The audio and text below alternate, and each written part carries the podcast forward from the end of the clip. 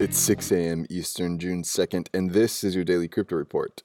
Bitcoin is up slightly at $8,717. XRP is down 1.5% at 44 cents, and Ethereum is down 1% at $273. Those are leaders by market cap. Top gainers in the last 24 hours Bloom up 24%, Library credits up 22%, and Ravencoin up 20%.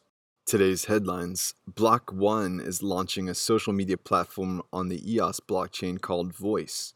Block One claims that the platform will use the EOS blockchain to provide transparency on operations without the behind the scenes workings that other social media platforms like Facebook have. Brendan Blumer, the CEO of Block One, compared Voice with more traditional social media platforms, saying, quote, current social media platforms are designed to use their users. Just look at the business model alluding to data, content, and attention. He went on to say that it was the platform and not the user that reaps the reward, but that voice will change that. The voice currently has not taken form, so we don't know yet what to expect in the type of platform, be it Twitter like, Medium, or Tumblr like. This is a developing story. Well, Binance DEX is set to geo block US customers as well as 28 other countries starting in July.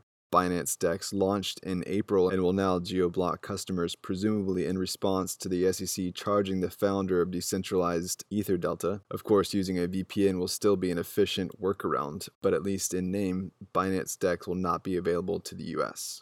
Japanese bank SBI says it's working to make in store XRP payments a reality via an integration with its Ripple powered remittance app called MoneyTap. The app will use QR codes to provide an instant way for users to pay for products and services with XRP. The service will begin testing at a restaurant at the SBI Tokyo headquarters before going live for retail customers, hopefully by the end of the year.